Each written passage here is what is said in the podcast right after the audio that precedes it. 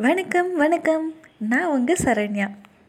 நான் ரொம்ப ரசித்த கதையான வீரயுக நாயகன் வேல்பாரியில் சென்ற அத்தியாயத்தில் என்ன பார்த்தோம் அப்படின்னா கபிலர் எடுத்த அந்த நாவல் பழத்தை வச்சு அவர் வந்து காட்டுக்கு புதியவர் காடு பற்றின பெரிய எந்த எந்த விஷயமும் அவருக்கு தெரியாது அப்படின்னு தெரிஞ்சுக்கிட்ட அந்த ஊரோட பழையன் வந்து அவர் காட்டில் பாதுகாப்பாக இருக்கிறதுக்கு த தேவையானதை செய் அப்படின்னு சொல்லிட்டு நீலன் கிட்ட சொல்லிட்டு அவர் போகிறாரு அதோட முடிஞ்சிச்சு. வாங்க இந்த அத்தியாயத்தை பார்ப்போம். குடிலின் தாழ்வாரம் முழுக்க விளக்கின் வெளிச்சம் படர்ந்திருந்தது. பெருங்களையத்தில் கஞ்சியும் இலையில் சுருட்டப்பட்ட துவையலும் கொண்டு வந்து கொடுத்தாள் அந்த பெண். துவையலை தொட்டு வலிப்பதற்கு ஏற்ப சுருட்டப்பட்ட இலையை விரித்து வைத்து களையத்தை வாங்கி குடிக்கத் தொடங்கினார் கபிலர். கஞ்சி தொண்டைக்குள் இறங்கும் போதே குளிர்ச்சி உடலெங்கும் பரவியது. புளிப்பேறிய அருஞ்சுவையாக இருந்தது. து சுவைத்து சிறிது சிறிதாக குடிக்க வேண்டும் என்று எண்ணிய கபிலர் ஆள்காட்டி விரலால் துவையலை எடுத்து நடுநாக்கில் வைத்து விரலை எடுப்பதற்குள் அதன் காரம் உச்சந்தலைக்கு போய் முட்டியது. கண்கள் பிதுங்கின. விழுங்கிய துவையல் தொண்டையில் நின்றது. விழுங்குவதா துப்புவதா என யோசிக்கும் முன்னர் காரம் சுழன்று பரவி கொண்டிருந்தது. கன நேரத்திற்குள் முழு களையத்தையும் வாய்க்குள் கொட்டி முடித்தார். மூச்சு வாங்கியது. நாக்கு காற்றை துளாவியது. சற்றே ஆசுவாசப்பட்டார். ஒரு கா ஒரு துவையலோட காரும் அந்த அளவுக்கு இருக்கு. கண் கலங்கிய கபிலரை பார்த்து வாய்ப்பொத்தி சிரித்தாள் அவள். தலையை உழுப்பி காரத்தை கீழிறக்கினார் கபிலர். மறு களையத்தை கொடுத்தாள். அணில்வாள் திணை கொண்டு காய்ச்சப்பட்ட கஞ்சி. அணில்வாள் திணை கொண்டு காய்ச்சப்பட்ட கஞ்சி. புளிப்பிரண்டையை வால்மிளகோடு பிசைந்து செய்யப்பட்ட துவையல் என்றாள். புளிப்பிரண்டை வால்மிளகோடு புளி சாரி புளிப்பிரண்டையை வால்மிளகோடு பிசைந்து செய்யப்பட்ட துவையல் என்றாள். கபிலருக்கு இப்போதுதான் நிதானம் வந்தது. வால்மிளகு இவ்வளவு காரமாகவா இருக்கும்? என்று கேட்டார். காரத்துக்கு காரணம் துவையல் சுருட்டப்பட்ட மகரவாழையின் கொழுந்து இலைதான். கா அந்த வால்மிளகு காரணம் இல்லையா? காரத்துக்கு காரணம் துவையல் சுருட்டப்பட்ட மகர வாழையின் கொழுந்து இலைதான். முதல் நாள் இரவே அதில் சுருட்டி வைத்து விடுவோம். நாள் செல்ல செல்ல காரம் கட்டி நிற்கும். இதுவே மூன்றாம் நாளாக இருந்திருந்தால் என்று சொல்லி மீண்டும் வாய்ப்பத்தி சிரித்தாள். கபிலர் சற்றே நிதானமாக மறுக்கலையத்தை வாங்கி குடித்தார். கண்களின் ஓரம் நீர் வழிந்தது. அவள் பார்த்துவிடக் கூடாது என்பதற்காக இடது பக்கமாக தலையை திருப்பிக் கொண்டார். துவையலை கண்கள் துவையலை கண்கள் பார்த்தன. ஆனால் விரல்கள் கிட்ட நெருங்கவில்லை. எரிந்து கொண்டிருக்கும் விளக்கின் இழுப்பை எண்ணெய் வாசனை அவருக்கு பிடிபட்டது. ஆனால் அந்த விளக்கின் வடிவம்தான் வித்தியாசமாக இருந்தது. இது எதனால் செய்யப்பட்ட விளக்கு என யோசித்து கொண்டிருக்கும் போது பழக்கத்தில் துவையலை விரல் வலித்து எடுத்துவிட்டது. உடனே அவருக்கு பொறி தட்டியது. சட்டென தலையை திருப்பி அவளை பார்த்தார். அவளோ வெடித்து சிரிக்க தயாராக இருந்தாள். துவையலை எடுத்த விரலை அவளுக்கு நேரே நீட்டி காரமலை என்று இந்த மலைக்கு இதனால் தான் பெயர் வந்ததா? என கேட்டார். எனக்கு தெரியாது என்றாள் அவள். ஒரு வழியாக சமாளித்து விட்டோம் என்று மனதுக்குள் நினைத்தபடி விரலை இலையின் ஓரத்தில் தேய்த்துவிட்டு மீதி கஞ்சியை குடித்து முடித்தார். களையத்தை அவரிடம் வாங்கும் போதும் அவள் முகத்தில் இருந்த சிரிப்பு அடங்கவில்லை. நான் உன்னிடம் விளக்க கே விளக்கம் கேட்கத்தான் இரண்டாம் முறை துவையலை எடுத்தேன் என்றார். நான் அதற்காக சிரிக்கவில்லை என்றாள். பின்னர் எதற்காக சிரிக்கிறாய்? மாலையில் நான் நாவல் பழங்கள் கொண்டு வந்து கொடுத்தபோது நீங்கள் முதலில் பூநாவலை எடுத்து தின்றீர்களாமே? கபிலருக்கு என்ன சொல்வது என்று தெரியவில்லை. தான் எடுத்து தின்ற நாவலுக்கு அதுதான் பெயரா என்றும் அவருக்கு தெரியவில்லை. மெல்ல தலையை ஆட்டி ஆம் என்றார். அவள் வாய்விட்டு சிரித்தபடி இலையோடு சேர்த்து துவையலையும் மடித்து எடுத்துவிட்டு சொன்னாள். உதிரப்போக்கு நிற்காத பெண்கள்தான் பூநாவலை சாப்பிட வேண்டும். பழையனும் நீலனும் மீண்டும் மீண்டும் பழையனும் நீலனும் மீண்டும் குடிலுக்குள் நுழைய அவள் சிரித்தபடி வெளியேறினாள். என்ன சொல்லி சிரித்து கொண்டு போகிறாள்? என கேட்டார் பழையன். கபிலரோ எதை சொல்ல? என்ற திகைப்பும் வியப்பும் மிரட்சியும் கலந்தவராக இருந்தார். இவளிடம் பேச்சு கொடுத்தால் மீள முடியாது. என்னையவே வந்துப்பார் என்பாள். விருந்தினர் என்பதால் உங்களிடம் சற்று பக்குவமாக நடந்து கொள்கிறாள் என்றார் பழையன். ஆம் என்று அவளது பக்குவத்தை ஆமோதிப்பதைத் தவிர அவருக்கு முன் வேறு எந்த வழியும் இல்லை. காட்டின் இருளுக்குள் இருந்து குளிர்காற்று அவ்வப்போது வீசியது. விளக்கு நிலை கொள்ளாமல் ஆடிக்கொண்டே இருந்தது. மகரவாழையில் இருந்து பேச்சை தொடங்கிய கபிலர் நெடுநேரம் பழையனோடு பேசிக் கொண்டிருந்தார். நீலன் அங்கும் இங்குமாக போய் வந்தபடி இருந்தான். பகலில் வேட்டைக்கு போயிருந்த நாய்கள் குடில் திரும்பியிருந்தன. குறைப்பொலி விடாமல் கேட்டுக்கொண்டிருந்தது தனது கண் முன்னால் கடந்து போன ஒரு நாயின் உயரத்தை கண்கொட்டாமல் பார்த்து கொண்டிருந்த கபிலரிடம் பழையன் கேட்டார். பாரியை பார்த்துவிட்டு எப்போது திரும்ப போகிறீர்கள்? மழைக்காலம் தொடங்குவதற்குள் கீழிறங்க வேண்டும். எனவே ஒரு மாதம்தான் எனது திட்டம். அப்படியென்றால் நீங்கள் கொற்றவை கூத்தை பார்க்கத்தான் வந்திருக்கிறீர்களா? இல்லையே. அப்படி ஒரு கூத்தை பற்றி நான் கேள்விப்பட்டது கூட இல்லையே என்றார் கபிலர். நான்கு ஆண்டுகளுக்கு ஒருமுறை நடக்கும் கூத்து இது. பரம்பு நாட்டின் உக்கிரம் ஏறிய விழா. நாடே திரண்டிருக்கும். பழைமையான பாணர் கூட்டம் எந்த நாட்டில் இருந்தாலும் இந்த விழாவில் வந்து பங்கெடுக்கும். நீங்கள் அதை கேள்விப்பட்டு வந்திருப்பதாகத்தான் நான் நினைத்தேன் என்றார் பழையன். மறுநாள் அதிகாலை கபிலரை அழைத்து கொண்டு பழையன் நீலன் உட்பட பத்துக்கும் மேற்பட்டோர் ஆதிமலைக்கு புறப்பட்டனர். நேற்று முன்தினம் ஊரே புறப்பட்டு போய்விட்டது.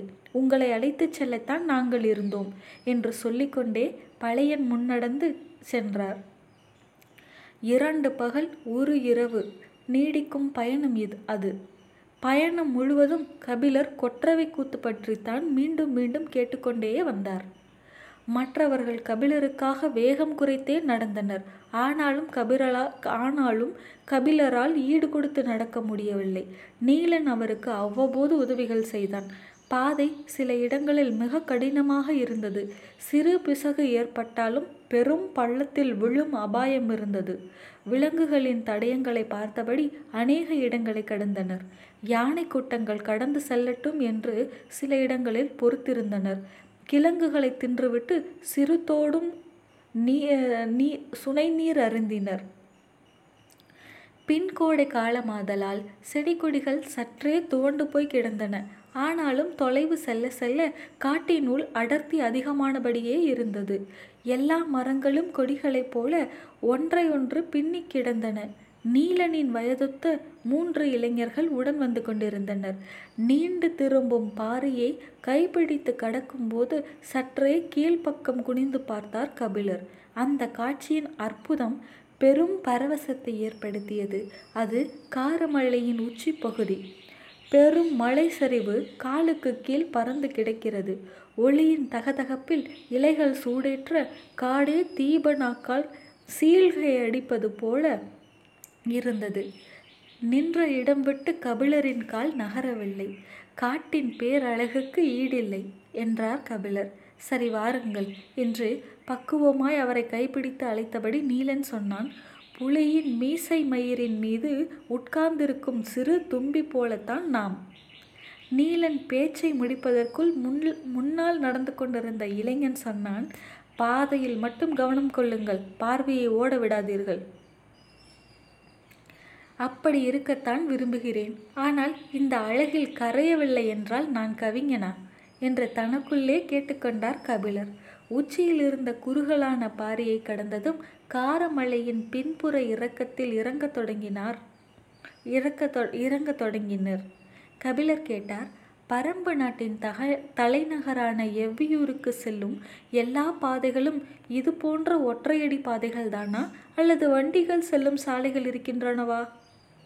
பரம்பு நாடு நானூறுக்கும் மேற்பட்ட ஊர்களை கொண்டது. எல்லா ஊரில் இருந்தும் இது போன்ற பாதைகள் உண்டு. இது தவிர எட்டு திசை எல்லைக்கும் குதிரைகள் போய் திரும்பும் பாதைகள் உண்டு. அதை காவல் வீரர்கள் மட்டுமே அறிவர். சொல்லிவிட்டு அவன் நீலனை பார்த்ததை கபிலர் கவனித்தார். அவன் பேச்சை தொடர்ந்தான். வண்டிச்சாலை ஒன்று உண்டு. வடதிசையில் இருக்கும் தண்டலை ஆற்றின் கரை வழியாக அது காரமலைக்கு எரிகிறது ஆனால் மலையின் பாதி தொலைவில் இருக்கும் பள்ளத்தூர் வரைதான் அந்த சாலை இருக்கும். அதன் பிறகு இது போன்ற ஒற்றையடி பாதைதான். கடற்கரையில் இருந்து உப்பு கொண்டு வரும் உமணரின் வண்டிகள் பள்ளத்தூர் வரை வரும். அங்கு வந்து உப்பை கொடுத்துவிட்டு மலைப்பொருட்களை வாங்கி கொண்டு உமணர் திரும்பி விடுவர். அங்கு இருந்து பரம்பு நாட்டில் இருக்கும் எல்லா ஊர்களுக்குமான உப்பை பள்ளத்தூரைச் சேர்ந்தவர்கள் பிரித்து கொடுத்து விடுவர் என்றான். நீலன் குறுக்கிட்டுச் சொன்னான் வெளியில் இருந்து பரம்பு நாட்டுக்குள் வரும் ஒரே ஒரு பொருள் உப்பு மட்டும்தான். பேசியபடி நடந்து கொண்டிருக்கும்போது மரங்களின் மீது பறவைகள் படபடத்து களைவது போல இருந்தது. மனித சத்தத்தை கேட்டு அவை களைகின்றன என்று நினைத்தார்கள். அடுத்த சில அடிகள் எடுத்து வைப்பதற்குள் பறவைகள் கத்தத் தொடங்கின. ஒன்று இரண்டு பறவைகள் ஒன்று இரண்டு பறவைகளின் சத்தம்தான் முதலில் கேட்டது. கன நேரத்துக்குள் மொத்த பறவைகளும் காது கிழிவதைப் போல கீ கீ கீ கீ என கத்தி இங்கும் அங்கும் அலைமோதின மரக்கொப்புகள் மோதி இலைகள் சிதறி உதிர்ந்தன. மேலே என்ன நடக்கிறது என்று தெரியாமல் மர கொப்புகளை அன்னார்ந்து பார்த்தபடி அவர்கள் இருந்தனர். கொப்புக்குள் பறவைகள் அம்பை போல காற்றை கிழித்து கொண்டு பறந்தன. பெரும் பருந்து ஒன்று அவர்களின் தலையை உரசி கொண்டு போனது. கூட்டம் மொத்தமும் என்ன என தெரியாமல் முழித்தபோது திடீரென பற பழையன் பெரும் குரல் எடுத்து கத்தினான். காக்கா விரிச்சிடா! காக்கா விரிச்சிடா என. மொத்த கூட்டமும் கண்ணுமைக்கும் நேரத்தில் சிதறி பாறைகளின் ஓரம் விழுந்து சரிந்தனர். கரும் பாறையை ஒட்டி கீழே சரிந்து பாறையோடு பாறையாக ஒண்டினான் நீலன். மற்றவர்கள் இங்கும் அங்குமாக இடுக்குகளில் புதைந்தனர். பாறையின் இடுக்கிலிருந்த நீலன் சட்டென்று திரும்பி பார்த்தான். கபிலர் தன்னந்தனியாக நின்று கொண்டிருந்தார். அவருக்கு நடப்பது எதுவும் புரியவில்லை. மின்னல் வேகத்தில் கபிலரின் மீது பாய்ந்தான் நீலன். அவர் நிலை குலைந்து மண்ணில் சரிந்தார். அவரை கீழே போட்டு அமுக்கியபடி கிடந்த நீலன் தலையை மட்டும் தூக்கி மேலே பார்த்தான். பறவைகளின் வேகம் மொத்த மொத்த மரத்தையும் உலுக்கி கொண்டிருந்தது. கீக்கி கீக்கி கீக்கி என காடே நடுங்குவது போல ஓசை வந்து கொண்டிருந்தது. புதருக்குள் இருந்த ஒரு பெரும் விலங்கு தாவி வெளியேறியது. பாறை ஓரத்தில் இருந்த மற்ற இளைஞர்களும் நீலனை நோக்கி பாய்ந்து புறப்ப புரண்டனர். மண்ணில் சரிந்து குத்தீட்டிகளை கையில் பிடித்தபடி அண்ணாந்து மரத்தை பார்த்தனர். அவர்களின் கண்கள் அலைமோதின. அவர்கள் யாராலும் காக்கா விருச்சியை பார்க்க முடியவில்லை. அந்த பறவையோட பெயர் வந்து காக்கா விருச்சி. அவர்கள் யாராலும் காக்கா விருச்சியை பார்க்க முடியவில்லை. பாறையோடு பாறையாக குத்த வைத்தபடி அமர்ந்திருந்த பழையனின் கண்கள் மட்டும் அதை துல்லியமாக பார்த்து கொண்டிருந்தன. நின்று நிதானமாக அது வேட்டையாடியது. அங்கும் இங்குமாக பறவைகளின் உடல் துண்டு துண்டுகளாக சிதறின. ஒரு பெரும் பருந்தின் தலையை வாள் கொண்டு சீவுவது போல அதன் கூர் மூக்கால் வெட்டி எறிவதை இமை கொட்டாமல் பார்த்து கொண்டிருந்தார் பழையன். துடிக்கும் அதன் கழுத்துக்குள் காக்கா விருச்சியின் அழகு இருந்தது. அதன் இறக்கைகள் மெல்ல அசைய காற்றில் பறந்தபடியே அது பருந்தின் இரத்தத்தை குடித்து கொண்டே சென்றது. நீண்ட நேரத்துக்கு பிறகுதான் கிழவனின் குரல் வெளியே கேட்டது. போயிடுச்சுடா. கீழே கிடந்தவர்கள் மெல்ல எழுந்தார்கள். கிழவன் பார்த்த திசை நோக்கி பார்த்தபடி இருந்தன மற்றவர்களின் கண்கள். ஆனால் அவர்கள் கிடந்த இடத்திலிருந்து அதை பார்க்க முடியவில்லை. மரங்களின் அசைவுகளும் பறவைகளின் ஓசையும் கொஞ்சம் கொஞ்சமாக குறைய தொடங்கின. கபிலர் கையை ஊன்றி மெல்ல எழுந்தார். உடம்பு எங்கும் சிராய்ப்புகள். பாறை ஓரத்திலும் செடிகளுக்குள்ளும் பதுக்கி கிடந்தவர்கள் எழுந்து வந்தனர். அவர்களின் கண்கள் இங்கும் அங்குமாய் அதை அலைமோதி கொண்டுதான் இருந்தன. அது கொன்று போட்ட பருந்தின் உடல் சரிவில் கிடந்த செடிகளுக்குள் கிடந்தது. ஒருவன் அதை எட்டி பார்க்க முயன்றான். அதை பார்க்க வேண்டாம் என்று கத்தினார் பழையன். அவன் திரும்பி விட்டான். கிளைகளின் ஆட்டம் நிற்கவில்லை. பழுத்த இலைகள் உதிர்ந்து கொண்டே இருந்தன. கபிலர் கேட்டார் என்ன பெயர் சொன்னீர்கள்? க பழையன் சொன்னார் காக்கா விருச்சி வௌவால் இனத்தைச் சேர்ந்த ரத்தம் குடிக்கும் பறவை. இதை கேள்விப்பட்டு கேள்விதான் பட்டிருக்கிறேன். இன்றுதான் இதன் தாக்குதலை பார்க்கிறேன். ஆனாலும் அதை பார்க்க முடியவில்லை என்றான் நீலன். அது மரங்களில் இருக்கும் சிறு பறவைகளை வேட்டையாடாது. பாறைகளின் பொந்துகளில் இருக்கும் பருந்து இனங்களைத்தான் வேட்டையாடும். பருந்துகள் வானில் பறந்து இதனிடமிருந்து தப்பிக்க முடியாது. அதனால்தான் இந்த பருந்து மரங்களுக்குள் நுழைந்து தப்பிக்க இங்குமங்குமாய் அலைமோதியது. பருந்தின் இந்த கூச்சலால் மற்ற பறவைகள் எல்லாம் அலறி அடித்தன. இனி உங்களுக்கு எப்போதாவது சந்தேகம் ஏற்பட்டால் மரங்களை பார்க்காதீர்கள். பக்கத்தில் இருக்கும் மலை பாறைகளை அண்ணாந்து பாருங்கள். பருந்தோ கழுகோ சிதறி பறந்தால் அது காக்கா விருச்சிதான் என்று முடிவு செய்து கொள்ளுங்கள் என்று இளைஞர்களுக்கு குறிப்பு சொன்னார் பழையன். இதற்கு முன்னால் நீங்கள் பார்த்திருக்கிறீர்களா? என்று பழையனை பார்த்து கேட்டார் கபிலர். பார்த்திருக்கிறேன். கை கெட்டும் தொலைவில் உட்கார்ந்திருந்த என் மனைவியின் பிடரியை தனது அழகால் தட்டிவிட்டு பறந்தது. பின்மண்டையில் இருந்த ரத்தம் பீரிட அவள் என் உள்ளங்கையில் சரிந்தபடி செத்து போனாள். அதன் பிறகு யாரும் பேசிக்கொள்ளவில்லை. கால்கள் மட்டும் நடந்து கொண்டிருந்தன. ஊர் பழைச்சியின் அருந்த பின்மண்டையை நரம் அருந்த பின்மண்டை நரம்பு நீலனுக்கு ஞாபகம் இருந்தது. அப்போது அவன் மிக சிறுவனாக இருந்தான்.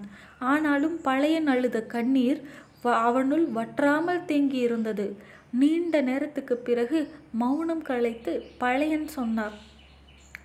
கொற்றை வி கொற்றவை விழாவுக்கு முன்னர் பறவைகளின் ரத்தம் காற்றில் தூவப்படுவது நல்ல நிமித்தம். பள்ளத்தில் சரிந்து கொண்டிருக்கும் மனிதனின் கையில் அகப்படும் கொப்பு போல இருந்தது அந்த வார்த்தை.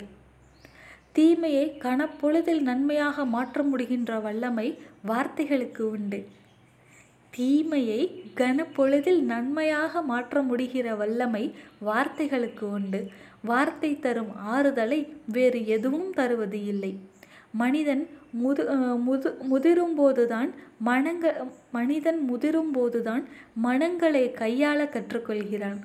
மனம் விழுந்த பின்னர் எழ வைக்க எவ்வளவோ வழிகள் இருக்கின்றன. ஆனால் வீழ்ந்து கொண்டிருக்கும் போது தடுத்து நிறுத்துவதுதான் மிக முக்கியம். எவ்வளோ அழகாக இருக்குது பாருங்க. மனம் விழுந்த பின்னர் எழ வைக்க எவ்வளவோ வழிகள் இருக்கின்றன. ஆனால் வீழ்ந்து கொண்டிருக்கும் போது தடுத்து நிறுத்துவதுதான் மிக முக்கியம். வாழ்வின் சாரமேறிய சாரமேறி கிடக்கும் அனுபவ அறிவால்தான் அதை செய்ய முடியும். அதிர்ச்சி குலையாமல் இருக்கும் இந்த கணத்தில் பழையனின் வார்த்தைகள் அடற்காட்டுக்குள் துணிந்து கால்களை முன்னகர்த்தும் மன தைரியத்தை கொடுத்தன. ஆனாலும் தயக்கத்தை உடைக்க வேண்டியிருந்தது. யார் முகத்தையும் பார்த்து பழையன் இந்த முடிவுக்கு வரவில்லை. உறைந்த மௌனமே எல்லாவற்றையும் சொன்னது. பின் திரும்பாமலேயே பழையன் சொன்னார். மின்னலை போல வாளை வீசி காக்கா விரிச்சியின் இறக்கைகளை வெட்டி தள்ளியவன் வேல்பாரி. இங்கே பாருங்க எவ்வளோ அழகாக அந்த பாரியோட வீரத்தை சொல்கிறான் அப்போ எல்லாரும் மிரண்டு நிற்கிற காக்கா விரிச்சியை மின்னலை போல வாளை வீசி காக்கா விருச்சியின் இறகைகள் இறக்கைகளை வெட்டி தள்ளியவன் வேள்பாரி. வார்த்தைகள் முதுகுத்தண்டை முறுக்கேற்றும் வல்லமை கொண்டவை என்பதை கபிலர் உணர்ந்த தருணம் அது உனக்குள் உறைந்து கிடந்த அதிர்ச்சியை உள்ளுக்குள் உறைந்து கிடந்த அதிர்ச்சியை கிழவன் பொடி பொடியாக்கினான். எல்லோருக்குள்ளும் ஆவேசம் மிக்க ஆர்வத்தை தோண்டினான். பாரி வால் சுழற்றிய கணத்தில் சரிந்த காக்கா விருச்சியின் இர இடப்புற இறக்கையை பற்றி காது நரம்பு விடைக்கச் சொல்லிக்கொண்டு நடந்தான் பழையன். கபிலரின் கண்களுக்கு முன்னால் ஒரு வீரக்கதை அரங்கேறி கொண்டிருந்தது.